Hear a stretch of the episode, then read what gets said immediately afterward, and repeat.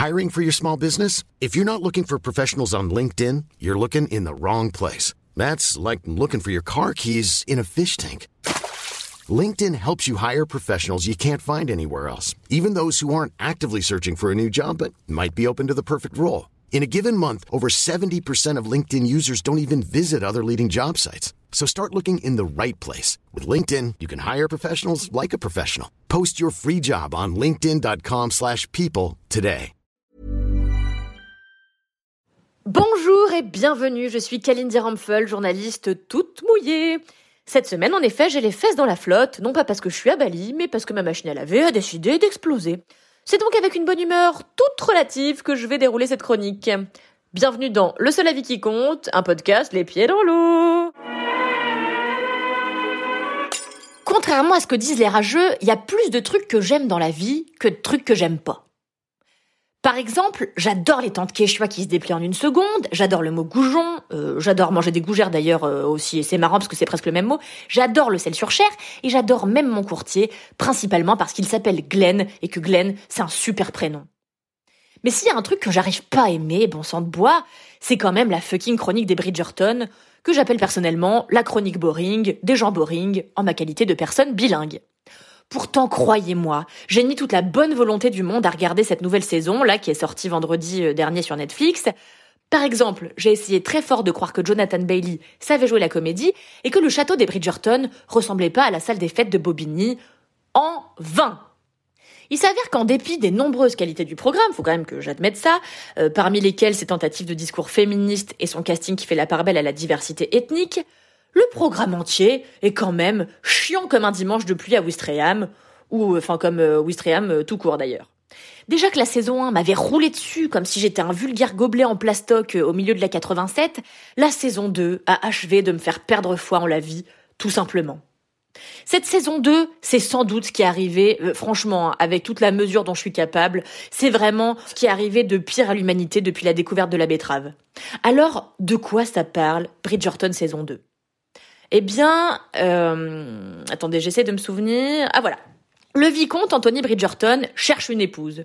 Qui s'en fout? Alors j'aurais tendance à dire moi, mais étonnamment personne, car le type a plus de succès qu'un vendeur d'Athéba à un concert de trio. Pourtant, c'est un infect trou du cul qui mériterait de mourir seul après avoir mangé trop de boîtes de miettes de thon à une table en formica. Mais ça n'est que mon avis. Mais bon, c'est le seul qui compte, euh, donc voilà quoi. Anthony, en sa qualité de macho en culotte courte, cherche une épouse douce, belle, intelligente, mais pas trop intelligente, qui serait balèze en musique, lirait toute la sainte journée, serait un peu rigolote et lui pondrait des enfants à bras raccourcis. La seule chose qui le désintéresse, figurez-vous, c'est l'amour. L'amour, lui, il s'en fiche comme de ses premières chaussettes. Ou plutôt, il en a peur. C'est que voyez-vous, sa mère a mis du temps à faire le deuil de son époux et qu'Anthony a donc dû assister impuissant à la longue détresse de sa mère suite au décès de l'ancien vicomte. Ainsi, il recherche une épouse parfaite, peu importe ses sentiments à son égard. De leur côté, on a les sœurs Sharma, qui sont ennuyeuses, mais alors à crever, mais qui sont quand même moins ennuyeuses qu'Anthony Boring Bridgerton, et qui font une arrivée tonitruante à la cour de la reine. Si la plus âgée des deux est considérée à à peine 26 ans comme une vieille fille, la cadette est vite remarquée par la reine qui l'élit diamant de l'année, ce qui est à peu près euh, la pire élection et le pire titre. Mais bon. Ça signifie que tous les jeunes hommes du royaume, et aussi tous les vieux culs évidemment, vont courtiser cette jeune femme pour espérer gagner sa main. Alors Edwina, son prénom, est immédiatement attirée par le vicomte Bridgerton, car elle a manifestement le discernement d'une chaise en étain. Anthony, eh ben ça tombe bien parce que justement il cherchait une donzelle euh, bien sous tout rapport, donc hop, il lui fout le grappin dessus. Seul ombre au tableau, eh bien la grande sœur d'Edwina, qui s'appelle Kate, et qu'Anthony trouve positivement désagréable et orgueilleuse. Euh, hôpital charité quand même, euh, Anthony là. Hein. Alors évidemment, leur haine réciproque va vite muter en passion ardente, blablabla, blablabla, blablabla, bla. Vous connaissez le topo. C'est une chose puissante, ce sentiment de se connaître depuis toujours, qui ne ressemble à aucune autre. Après la mort de votre père, une muraille s'est érigée en vous, comme si l'amour était devenu une faiblesse au lieu de votre plus grande force. Cette jeune fille a-t-elle vraiment conquis ton cœur Celle qui fait qu'il te devient impossible de la lâcher du regard, ne serait-ce qu'un seul instant? Vous avez l'impression d'avoir vu cette intrigue 206 000 fois au cinéma? C'est sans doute parce que vous l'avez déjà vu 206 000 fois au cinéma.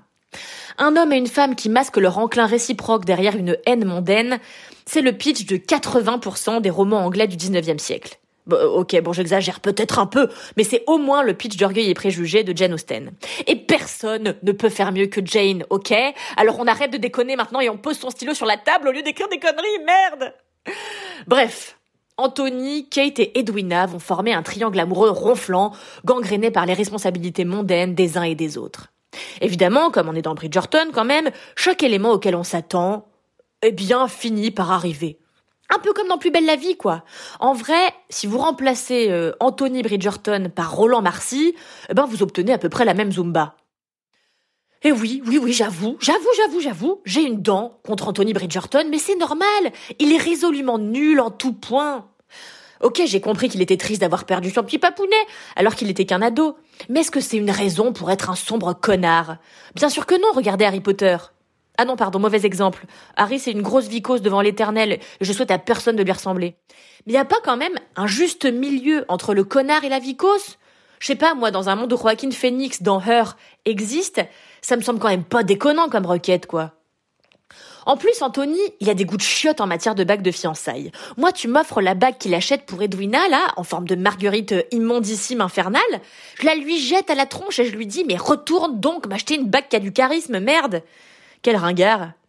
Anthony, c'est un macho de base à qui tout le monde passe toujours ses caprices. D'ailleurs, ses frères et sœurs savent pertinemment qu'il est imblairable, mais plutôt que de l'envoyer bouler, ils préfèrent euh, raconter à tout le monde Oh, mais vous savez, c'est Anthony, il est comme ça, Anthony. Euh, excusez-moi, oui d'accord, mais à ce compte-là, c'est la porte ouverte à toutes les fenêtres. Oh, vous savez, il est comme ça, Poutine, hein. Voilà, c'est Poutine. Non mais vraiment, c'est pas ok d'être un énorme connard, même si on est vicomte et qu'on est fort en escrime. Moi, j'ai fait de l'escrime pendant huit ans, par exemple. C'est vrai, demandez à ma mère. Mais est-ce que ça m'empêche d'être agréable avec autrui?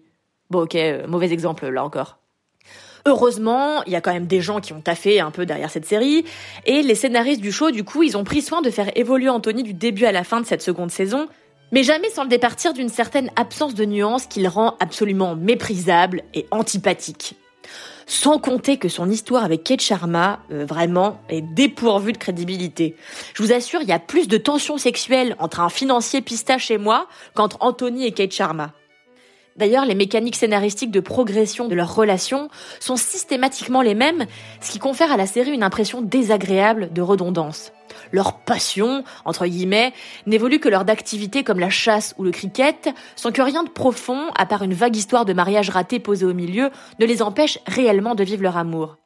Je suis là du coup, mais mariez-vous et puis cessez de nous emmerder, flûte on ressort donc de Bridgerton saison 2 avec l'impression de s'être tapé 8 heures d'un seul et même film qu'on aurait laissé tourner en boucle. Même l'affaire de fond qui relie tous les personnages entre eux, sur la quête de l'identité véritable de Lady Whistledown, débarque dans les épisodes avec ses gros sabots et on devine du coup tout ce qui va se passer 4 heures avant que ça se passe. Alors ok, je regarde pas Bridgerton pour son suspense, je suis bien consciente que c'est pas 24 heures chrono, mais il y a des limites quand même à ce que mon cerveau peut endurer en termes de prévisibilité. Et puis aussi en termes de clichés. Parce que, bah, voilà, euh, prenez Eloise Bridgerton par exemple. Bonne idée sur le papier d'avoir un personnage archi-féministe, anti-mariage, qui prône l'éducation de toutes les femmes et l'abolition de la suprématie masculine. Mais était-on obligé de demander à cette actrice d'adopter la démarche d'un VRP de caméra café pour faire comprendre qu'elle ne rentre pas dans le moule des fifis de la haute société?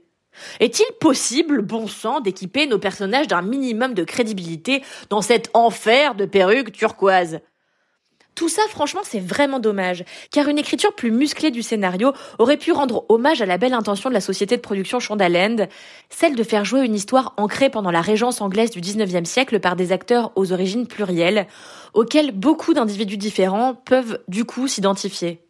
Mais non, l'intrigue, fondue dans le sucre et le caramel, n'est rien de plus qu'une énième histoire parfaitement anecdotique que j'aurais oubliée dans deux semaines. D'ailleurs, regardez, oh, bah, bah, attendez, bah, j'ai déjà oublié. Bridger quoi?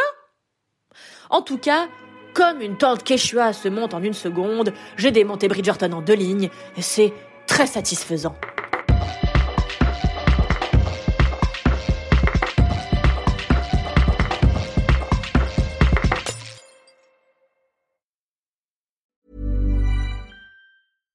When you make decisions for your company, you look for the no-brainers. And if you have a lot of mailing to do, stamps.com is the ultimate no-brainer. It streamlines your processes to make your business more efficient, which makes you less busy. Mail checks, invoices, legal documents, and everything you need to keep your business running with Stamps.com.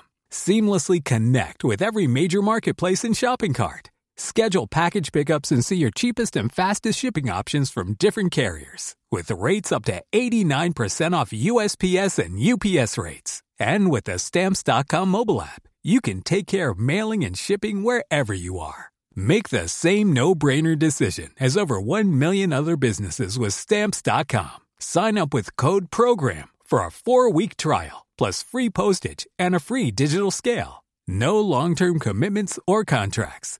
That's Stamps.com. Code PROGRAM.